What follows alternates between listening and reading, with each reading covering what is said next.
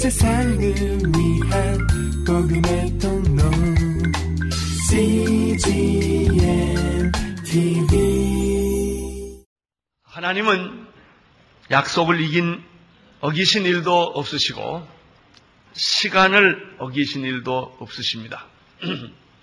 하나님은 시간까지 맞춰서 역사하십니다.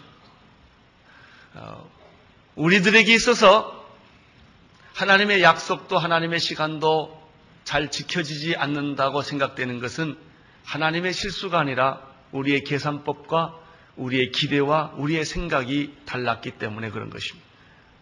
우리가 하나님보다 앞서 있었기 때문에 아니면 하나님의 생각보다 뒤쳐 있었기 때문에 하나님의 그 시간을 그 계획을 알지 못하고 있었을 뿐입니다. 하나님은 그가 하신 말씀을 반드시 지키시고 이루십니다. 그래서 어, 민수기 23장 19절에 이런 말씀을 우리는 발견하게 됩니다. 하나님은 인생이 아니시니 시건치 아니시고 인자가 아니시니 후회가 없으시도다 어찌 그 말씀하신 바를 행치 않으시며 하신 말씀을 실행치 않으시랴. 지나놓고 보면 하나님이 옳았습니다. 고통을 겪을 때는 내가 옳은 것 같습니다. 그러나 시간이 지나놓고 보면 하나님이 옳았습니다. 내 시간이 맞은 것이 아니라 하나님의 시간이 맞습니다. 하나님은 13년 동안 믿음의 휴면 상태에 빠져 있는 아브라함을 잊지 않고 찾아가 주셨습니다. 아브라함은 잊었습니다. 하나님은 잊지 않으셨습니다. 아브라함은 포기했습니다. 하나님은 포기하지 않으셨습니다. 하나님은 아브라함의 잠자고 있는 믿음을 다시 깨우기 시작하십니다. 왜냐하면 사람이 잠잘 때가 하나님의 뜻이 이루어질 때이기 때문입니다. 밤이 깊으면 새벽이 가까우듯이 인간이 하나님을 잊어버린 바로 그때, 인간이 하나님을 무시하고 있었던 바로 그때 하나님의 기적이 일어날 때입니다. 하나님은 아브라함에게 찾아가서 나는 전능한 하나님이다.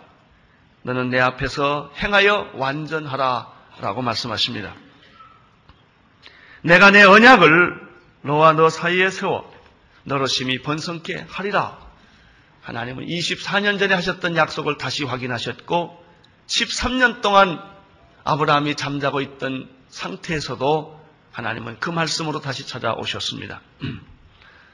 우리가 지난주일 설교했던 내용을 다시 한번 검토해 보면 아브라함은 하나님은 아브라함에게 몇 가지 더 구체적인 약속을 해 주십니다.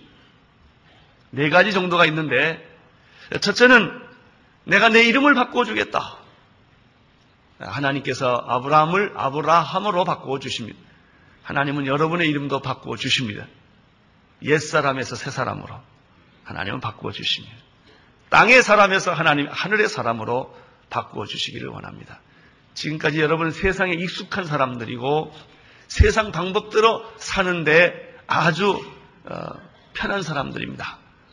그러나 이제는 하나님 방법대로 사는 것이 편한 사람, 이제는 하나님의 뜻대로 사는 사람으로 하나님은 여러분을 바꿔주시기를 원하십니다. 그리고 하나님은 말씀하십니다. 너는 개인의 아버지가 아니라 모든 열방의 아버지가 될 것이다. 아브라함에게 주셨던 두 번째 새로운 약속은 나는 너를 번성케 할 것이며 너로 하여금 모든 모든 민족이 너로 말미암아 생기게 될 것이다. 세 번째 약속은 이 약속은 나와 너 사이에 있는 약속뿐만 아니라 내 후손들에게까지 이르는 약속이 될 것이다. 그래서 나는 너의 하나님이 될 뿐만 아니라 너희 후대의 자손들의 하나님도 될 것이다. 라고 말씀하십니다. 마지막으로 주셨던 약속은 내가 살고 있는 이 땅을 축복의 땅으로 약속의 땅으로 영원한 기업으로 내가 삼아서 너에게 줄 것이다. 아브라함이 얼마나 놀랬겠습니까? 13년 만에 다시 찾아오신 하나님을 만나고 놀랐을 뿐만 아니라 24년 전에 주었던 약속, 13년 전에 주었던 약속을 하나님은 잊지 아니하시고 또다시 똑같은 약속을 해 주셨기 때문입니다. 아, 그런데 하나님께서 이런 약속을 해주시면서 음, 당부를 하시는 게 하나 있습니다. 이것을 꼭 지켜달라라고 하는 당부를 하십니다. 그것이 구절입니다. 구절을 보십시오. 시작.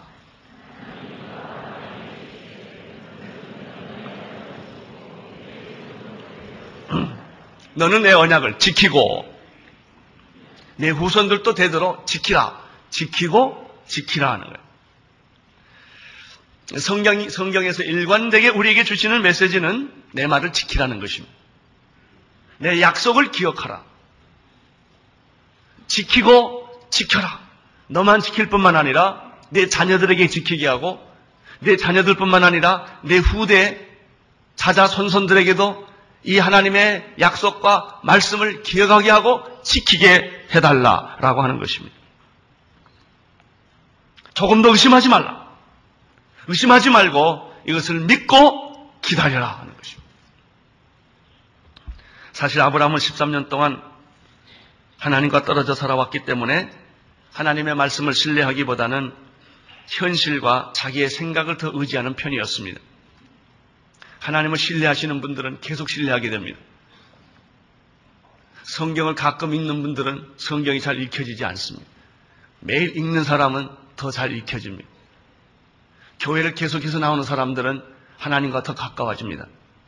가끔 나온 사람들은 다시 한번 하나님과 관계를 만드는 게 그렇게 어렵고 쑥스럽고 이상한 겁니다. 사람은 자기 시대에는 믿음을 가질 수 있지만 자기 후대까지 믿음을 갖게 하는 일은 쉽지가 않습니다. 아버지 시대는 예수를 잘 믿습니다. 아들 시대 때까지 예수를 잘 믿고 교회 생활 잘하느냐? 그거는 쉬운 일이 아니에요. 아들까지는 돼요. 손자가 어려워요. 사람들은 나는 믿지만 너는 내 식으로 살아라고 포기를 합니다. 그러나 성경은 그렇게 말하지 않습니다. 내 자녀들에게까지도 내 후손에게까지도 이 약속을 계속 믿고 지키게 하라. 그러면 축복이 그들에게 흘러 넘치게 될 것이다. 여러분 자녀들에게 믿음을 주기 위하여 여러분은 어떤 희생을 하셨습니까? 여러분 아이가 가만 놔두면 제멋대로 자랍니까? 아니에요. 우유를 먹이고 기저귀를 채워주고 업어주고 데리고 다니고 기억리언을 가르치고 ABC를 가르쳐서 아이를 키우는 거예요. 여러분의 자녀들을 그냥 두면 믿음이 자라지 않습니다. 간섭해야 합니다. 강요해야 합니다. 구창케 해야 합니다. 그래서 이 아이가 성장할 때까지는 믿음을 가르쳐 주어야 합니다. 하나님을 기억하게 합니다. 기도하게 해야 합니다. 예배하게 해야 합니다. 이것이 축복의 비밀입니다. 그러나 많은 부모들은 고3이 되면 교회 가는 것보다는 과외 가는 걸 좋아합니다. 나는 교회가 내가 대신 기도할 테니까 너는 공부하라는 것입니다.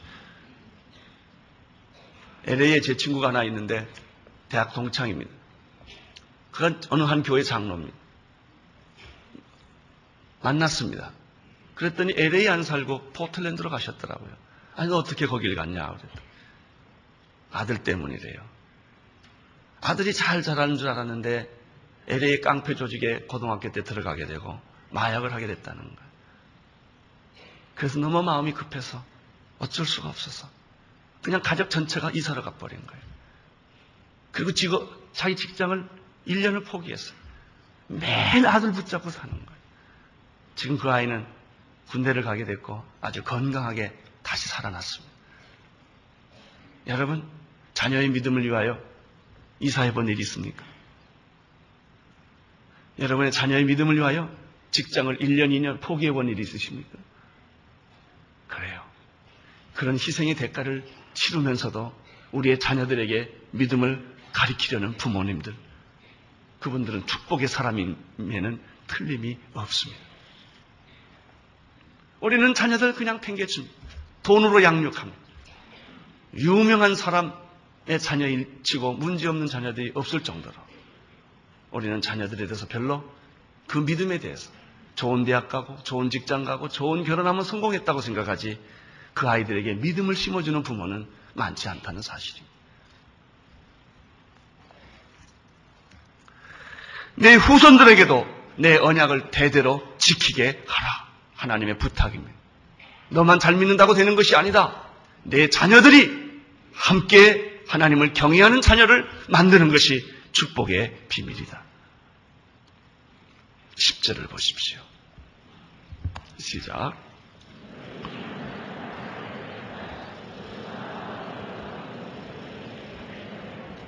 하나님은 아브라함이 이 약속, 이 축복의 비밀을 잊지 않게 하기 위하여 하나님께서 아브라함에게 한 예식을 행하게 합니다.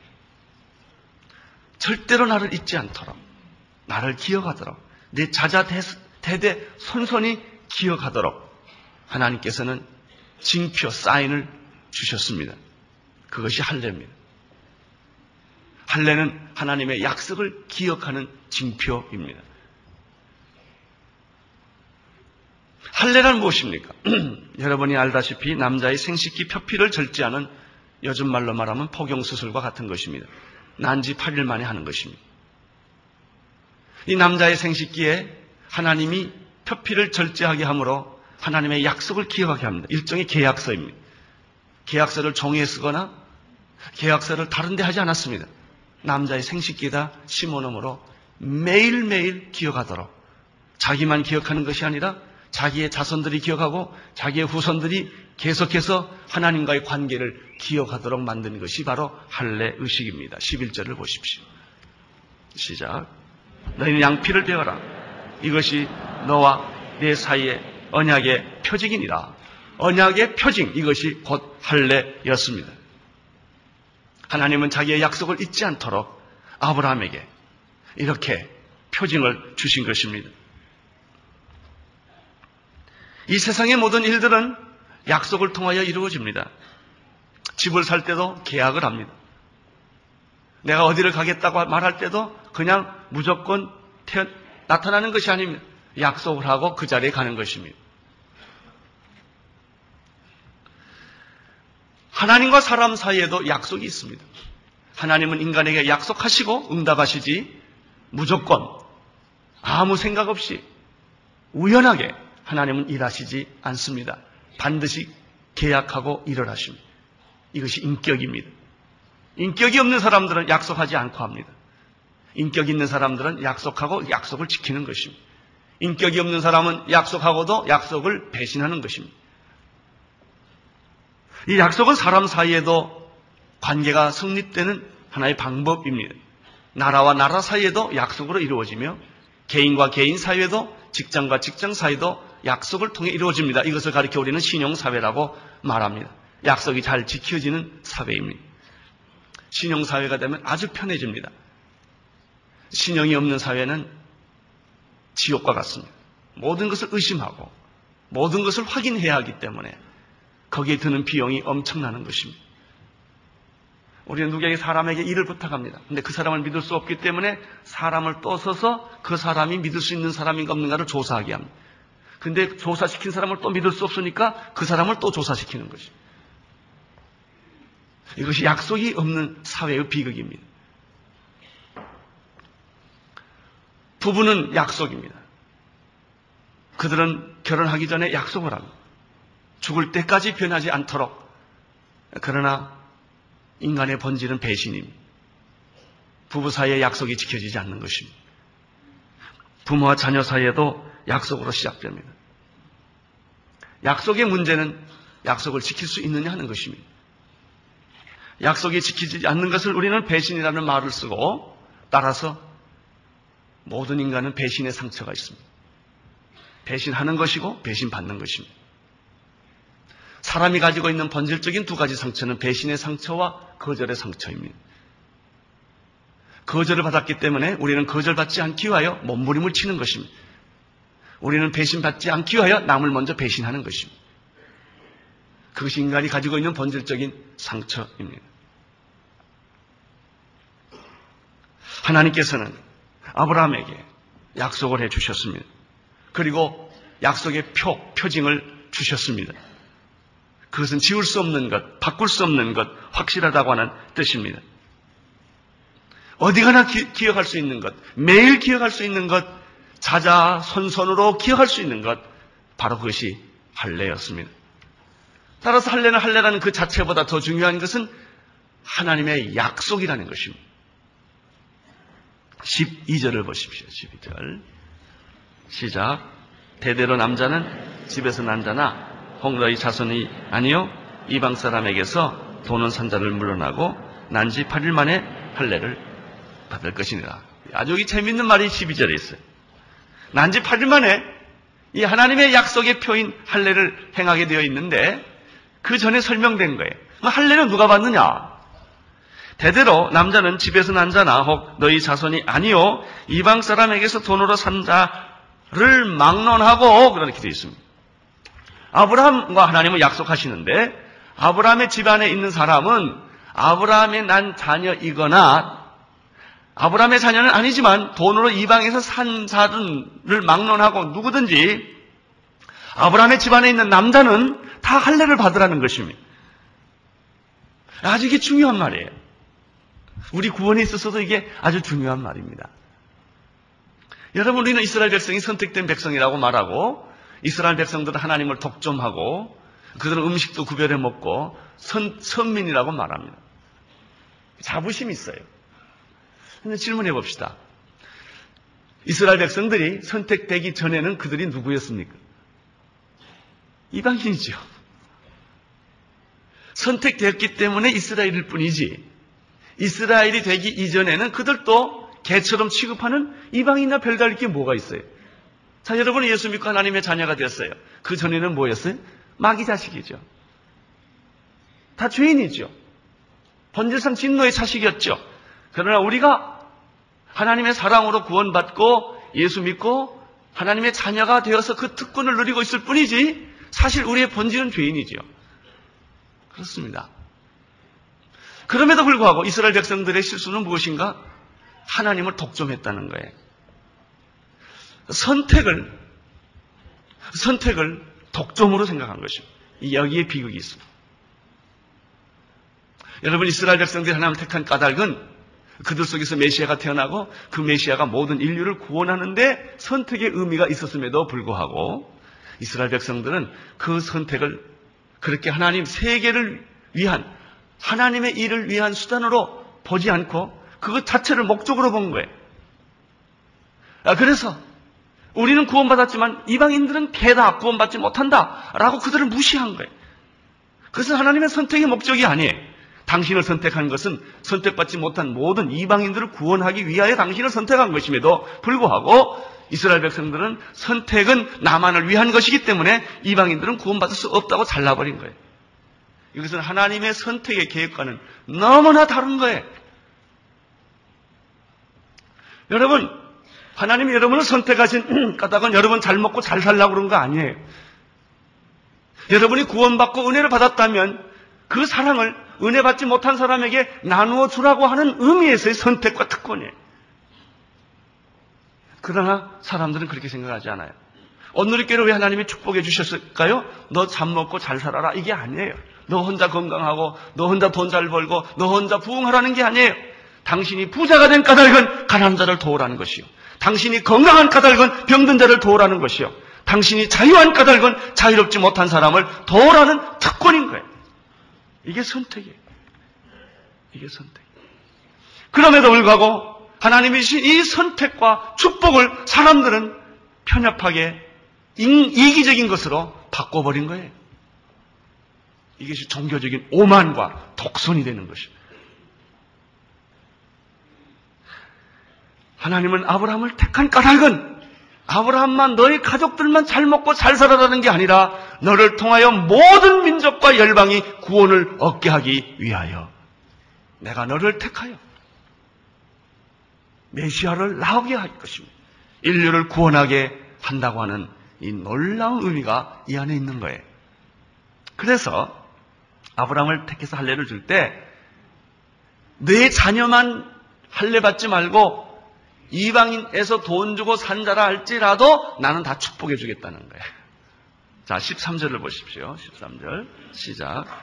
너희 집에서 난 자든지 너희 돈으로 산 자든지 할례를 받아야 하리니 이에 내 언약이 너희 살에 있어 영원한 언약이 되려니와 12절, 13절에 똑같은 표현이 있죠. 너희 집에서 난 자든지 돈으로 산 자든지 이건 중요하지 않다는 거예요. 뭐가 중요해? 할례를 받았다는 게 중요한 거예요. 아니에요. 할례라는 그 남자의 생식기에다가 사인하는 예식이 중요한 것이 아니라 의미가 더 중요하다는 거죠. 할례 의미는 내가 너를 잊지 않고 사랑하고 너희 하나님이 되고 이 약속을 지킬 것이며 축복을 너에게 계속 줄 것이라고 하는 그 내용을 사인한 것 불과한 거예요. 돈으로 산다든지 집으로 집에서 태어났다든지 이게 중요하지 않다라는 뜻은 무엇일까요? 학벌이 중요하지 않다는 얘기입니다. 요즘은 다 어느 학교 나왔냐 이게 중요해요. 경상도 대통령이 될 때는 경상도 학교에 나온 게 중요해. 전라도 대통령이면 전라도 학교 나온 게 중요하게 세상은 변해가는 거예요. 이런 게 아니라는 거예요. 학벌이 중요하지 않다. 지연이 중요하지 않다. 가문이 중요하지 않다. 그런, 그런 끈으로 만들어진 사회는 하나님의 사회가 아니다. 노예든지, 주인이든지, 종이든지, 자유인이든지, 유대인이든지, 이방인이든지, 헬란이든지, 야만이든지, 하나님 안에서는 그런 구변이 없는 것이다. 누구든지 주 예수 이름을 부르는 자는 구원을 얻으리라. 유대인에만 구원이 있는 것이 아니요. 할례를 받은 자에게만 구원이 있는 것이 아니요. 누구든지 하나님 앞에 나오는 모든 사람은 구원을 얻으리라. 하는 것이 바로 할례 때부터 숨겨져 있는 비밀이에요. 여러분 사람 차별하지 마십시오. 남녀 차별하지 마십시오. 민족 차별하지 마십시오. 여러분 빈부 차이 차별하지 마십시오. 지식의 유무를 차별하지 마십시오. 고향 차별하지 마십시오. 이건 하나님의 나라가 아닙니다. 세상 나라의 특징은 지역주의입니다. 하나님은 이렇게 말합니다. 네가 난 자식이든 돈으로 산 자식이건 나는 다 축복할 거다. 단다내 자녀다. 나는 그들에게 할례를 하게 할 것이다. 그래서 하나님의 약속을 대대 자사 선손에 있게 할 것이다. 할렐루야. 미국의 남북 전쟁을 보십시오. 피부가 다르다는 이유 때문에 얼마나 비인간적인 일이 이루어졌습니까? 이데올로기라는 이름으로 얼마든지 많은, 얼마나 많은 전쟁이 일어났습니다. 남북이 지금 얼마나 우리는 무섭게 싸우고 있는 것입니다. 이것은 하나님의 나라가 아닙니다. 14절을 보십시오. 시작.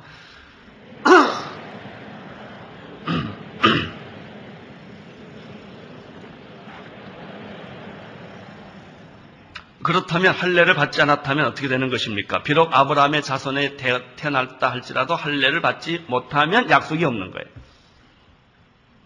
그러면 이방인에서 돈 주고 사온 자라 할지라도 할례를 받았다면 뭐가 있는 거예요? 아, 하나님의 아브라함의 축복이 있다는 것입니다. 어디서 태어났냐보다는 할례를 받는 게 중요하고요. 할례를 받았다는 그 사실보다 더 중요한 것은 하나님의 축복과 약속이에요.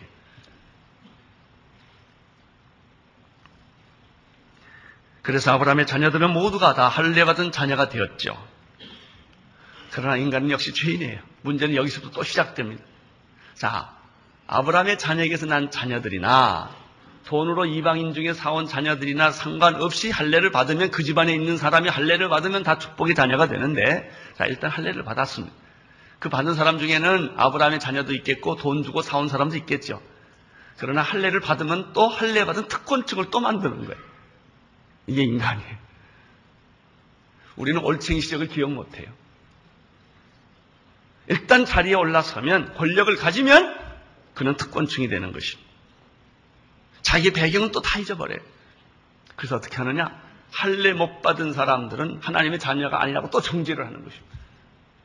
여러분 자기가 돈 주고 사온 사람임에도 불구하고 할례를 받았다는 그 사실 하나 때문에 그는 할례 받지 못한 사람을 또 구분하고 배척하고 무시하고 죽여버리는 것입니다. 이것이 죄의 속성이에요. 그래서 예수님 오실 때까지 사람들은 할례 받은 사람, 받지 않는 사람을 구분한 거예요. 하나님의 사랑과 하나님의 약속은 다 잊어버리고 할례라는 그 자체만 가지고 있는 거예요. 여러분 이것이 형식적인 종교주의자들이에요. 율법주의자들이에요. 오늘 교회가 가장 타락하기 쉬운 요소가 바로 이런 부분이에요. 할례는 구원의 목표가 아닙니다. 그것은 하나님의 사랑에 대한 수단일 뿐이에요. 수단의 표로서, 표징으로서 할례를 주었습니다. 그러나 이스라엘 백성들은 할례 자체를 붙들고 있었던 거예요. 그래요. 이것이 종교적인 오만과 실수예요. 수단을 목적으로 하는 것입니다. 수단은 목적이 될 수가 없습니다. 수단은 수단일 뿐이에요. 그러나 사람들은 수단이 좋기 때문에 수단을 목적화하고 싶은 거예요. 여기에 비극이 생기고 여기에 갈등이 생기고 여기에 고민이 생기는 것입니다. 진정한 할례는 이런 의미에서 육체에 하는 것이 아니라 마음에 하는 것입니다. 이미 신명기 50장 6절에도 그런 말씀이 있습니다. 내 하나님 여호와께서 내 마음과 내 자손의 마음에 할례를 베푸사라는 말이 있죠. 구약에도 육신의 할례를 했지만 육신의 할례라는 게 무슨 의미가 있겠어요? 남자 생식기에 표피 자르는 게 무슨 의미가 있겠어요? 여러분 진짜 할례는 마음에 있는 마음에 하는 거예요. 마음의 할례를 받지 못하는 사람은 할례를 못 받은 거예요.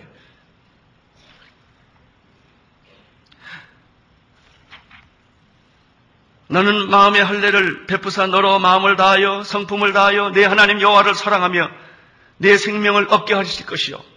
진짜 할례는 마음에 하는 것이고 마음에 한 할례를 한 사람의 특징은 마음과 뜻과 정성을 다하여 하나님을 사랑하게 되는 것이 중요한 것이죠. 하나님 이용하는 게 중요하지 않단 말이죠.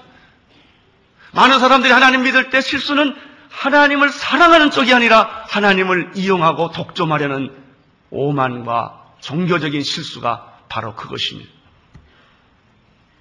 로마서 2장 25절, 26절에 보면은 우리가 율법을 행했다면 할례가 의미가 있지만 만약 율법을 지키지 못했다면 할례가 무슨 의미가 있느냐라고 말합니다. 그렇기 때문에 무할례자가 율법을 지키면 할례자와 똑같은 것이고 할례를 받았다 할지라도 율법을 지키지 못했다면 그는 무할례자와 똑같은 것이다. 아무리 할례를 받았다 할지라도 하나님을 경외하지 않고 하나님을 신뢰하지 않고 하나님의 약속을 지키지 않는다면 무할례자와 다를 게 뭐가 있느냐라고 로마서는 이야기를 합니다. 로마서 2장 28절 29절에서는 계속해서 이렇게 말씀을 합니다.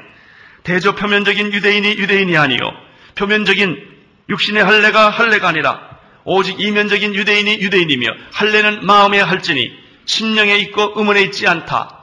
신령이라고 해서 영이에요. 할례는 영에 있지, 마음에 있지. 레터, 문자 있지 않단 말이죠. 문자를 계속 읽고 성경을 계속 읽는다고 다 되는 게 아니다. 형식이 중요한 것이 아니라 내용이 중요한 것이다. 종교는 형식주의에 빠지면 죽는 것이다. 여러분 하나님이 중요해. 예수님이 중요해.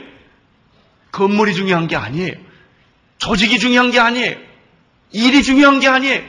하나님이 중요해. 하나님의 약속과 하나님의 축복과 하나님의 사랑이 중요하다는 것이죠. 그러나 교회 오래 다닐수록 우리는 형식주의에 빠지고 조직에 빠지고 교파에 빠지고 교단에 빠지고 하나님은 다 잊어버리고 사랑도 잊어버리고 용서도 잊어버리고 성령 충만도 잊어버리고 우리는 내용은 다 잊어버리고 빈 껍데기만 가지고 종교인 척 예수 잘 믿는 척 행세할 때가 많다는 것이죠. 갈라디아서 5장 6절 그리스도 예수 안에서 할례나 무할례가 효력이 없으되 사랑으로 역사는 믿음뿐이니라. 갈라디아서 6장 15절 할례나 무할례가 아무것도 아니로되 오직 새로 지으심을 받은 자뿐이니라. 그렇습니다. 할례란 마음이 하는 것입니다. 나는 여러분의 마음에 할례가 있게 되기를 축원합니다. 형식을 너무 추구하지 마십시오. 형식은 없어서는 안 되는 것이지만 그러나 형식이 우리를 구원하는 것이 아닙니다. 우리가 예수를 믿음으로 구원받지요. 예수가 우리를 구원하지. 여러분, 믿음은 예수를 구원이 내게 임하게 하는 수단이 불과한 거예요. 믿음 자체가 목표는 아닙니다. 예수입니다. 예수를 믿으십시오. 하는 것입니다. 어떤 사람이 이렇게 믿음을 가지면 참 좋지요. 아니에요. 나쁠 때도 있어요. 우리는 믿음 그 자체를 추구하는 게 아니에요. 예수님을 추구하는 거예요. 헛된 믿음, 잘못된 믿음들이 너무나 많기 때문에 그런 것입니다. 여러분 잘못된 믿음은 우리를 파괴시키는 거예요. 예수 그리스도를 찾는 믿음, 그것이 진짜 믿음입니다. 15절, 16절을 보시기를 바랍니다. 시작. 하나님이 또 아브라함에게 이르시되 내 안에 사례는 이름을 사례라 하지 말고 그 이름을 살아라. 내가 그에게 복을 주어 그를 내게 아들을 낳아주게 하며 내가 그에게 복을 주어 그러 열국의 어미가 되게 하리니 민족의 여당이 그에게서 나리라. 하나님은 아브라함에게 약속을 했고 약속의 징표를 주었습니다. 그것은 할례였습니다. 그러나 그 할례는 진짜 할례는 마음에 하는 것입니다. 우리가 여기서 배운 사실 하나는 할례는 아브라함의 자식이거나 돈 주고 사온 자식이거나 간에 하나님의 사랑은 똑같다는 것입니다. 유대인이거나 이방인이거나 하나님의 사랑은 똑같다는 것입니다.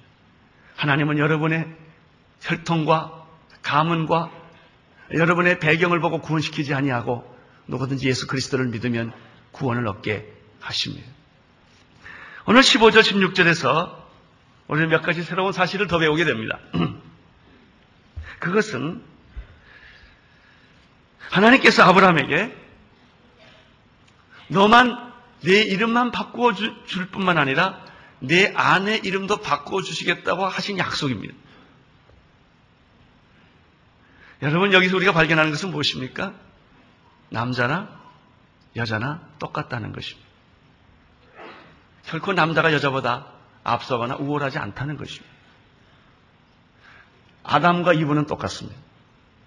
여러분 하나님이 계신 곳에는 남녀의 평등이 있습니다. 죄가 있는 곳에는 구분이 있습니다. 아브라함에게 하나님이 축복을 주실 뿐만 아니라 사례에도 똑같이 이름을 바꾸어 주시고 열국의 어미라는 축복을 주셨다는 이 놀라운 사실을 여기서 발견하게 됩니다. 모든 남성 동지 여러분, 여, 자분들을 여러분과 한계급 낮은 사람으로 취급하지 않게 되기를 바랍니다. 구원을 같이 얻을 유업, 구원을 얻을 그릇입니다. 똑같습니다. 남자에게 준 축복이나 여자에게 준 축복은 똑같습니다. 또 한 가지 놀라운 사실은 사례에게 이름을 사라라고 바꿔주면서 너는 이제 개인의 어머니가 아니라 열국의 어머니가 될 것이다라고 말했습니다. 여러분, 한 민족의 어머니, 국모가 된다면 얼마나 좋겠습니까? 국부가 될 수 있다면 얼마나 좋겠습니까? 그러나 성경은 국모나 국부 정도가 아닙니다. 모든 열국 열왕의 아비와 어미가 되게 하겠다는 것입니다. 저는 최근에 아, 감비아에 있는 이재한 목사님으로부터 편지를 받았습니다. 5월 달에 아, 드디어 갬비아 청년, 모슬렘 청년이 예수 믿고 가정에서 쫓겨나고 그가 헌신하고 신학교 가고 그래서 금년 5월에 목사가 된다는 것입니다. 그 한 사람은 어, 우리 이대한 목사님이 차를 운전하고 가다가 지치고 피곤한 한 청년이 길에서 거의 쓰러질 뻔 하면서 손을 들기 때문에 차를 태워줬습니다. 그 사람에게 복음을 전했습니다. 그 사람이 예수를 믿었습니다. 모슬렘 청년입니다. 집에서 쫓겨났습니다. 그래서 이재원 목사님의 그 캠프에서 살게 됐습니다. 그 사람이 이번에 목사가 됩니다. 그래서 이, 이 기가 막힌 목사 한 수식에 절 보고 좀 와줄 수 있느냐 하는 초청이었습니다. 아주 감동적입니다. 저는 그런 생각을 했습니다. 이지한 목사님, 그분은 감비아 사람이 그분의 이름을 다 할 것이다. 초대 한국계에 오신 선교사님들, 언더우드나 알렌, 사무엘 마펫, 이화대학을 세웠던 분들, 연세대학을 세웠던 분들, 숭실대학을 세웠던 분들, 여러분, 우리는 그들을 잊지 못해요. 우리 한국 백성들은, 특별히 그리스도인들은 그 사람의 이름을 기억할 것입니다. 이게 열국의 아비라는 뜻입니다. 열국의 어미라는 뜻입니다. 도대체 여러분의 이름을 기억해 주는 사람은 몇 사람이나 됩니까? 여러분의 가족은 알겠죠. 동창은 알겠죠. 여러분 주변에 있는 사람은 알겠죠. 어느 나라 열국이 여러분의 이름을 기억합니까? 당신이 복음을 줬기 때문에, 예수를 전했기 때문에, 이 사람이 모든 민족의 어머니요, 모든 민족의 아버지예요. 여러분은 천국에 가면 여러분의 이름을 기억하는 사람이 몇 사람이나 만날 수 있다고 생각하십니까? 나 저분 알아요. 천국 가서 이런 말이 있으면 좋겠어요. 내가 천국에 딱 들어갔더니 내가 저 목사님 때문에 구원받았는데요. 이렇게 누가 얘기하는 사람이 없다면 아무리 들려봐도 내 이름을 부르는 사람이 하나도 없어. 얼마나 부끄럽겠습니까? 도대체 여러분의 이름을 기억해주는 사람은 몇 사람이나 돼요? 술 친구 말고요. 동창 말고요. 예수 믿는 사람 중에 여러분의 이름을 여러분 때문에 구원받았기 때문에 여러분의 이름을 기억해 주는 그 사람. 이게 열국의 엄이라는 뜻이요. 열국의 압이라는 뜻입니다.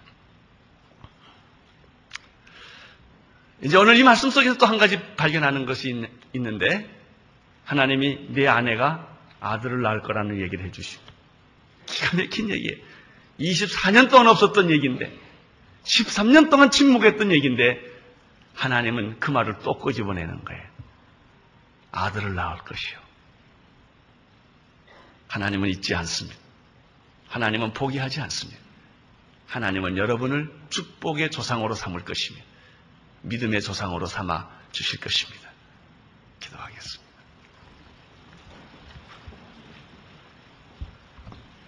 하나님, 잠자는 아브라함의 믿음을 깨워주시고, 할례를 시키시고, 비전을 주시고, 꿈을 주시니, 이 얼마나 놀라운 일인지 감당할 수가 없습니다. 여기 계신 분들이 다 믿음의 조상이 되게 하여 주시고, 열국의 아비가 되게 하시고, 열국의 어미가 되게 하시고 아버지 온누리교회라는 이름 우리 성도들의 이름이 모든 미전도 종족의 사람들에게까지도 기억되는 이름이 되게 하여 주옵소서. 예수님 이름으로 기도드리옵나이다. 아멘. 온 세상을 위한 복음의 통로 CGM TV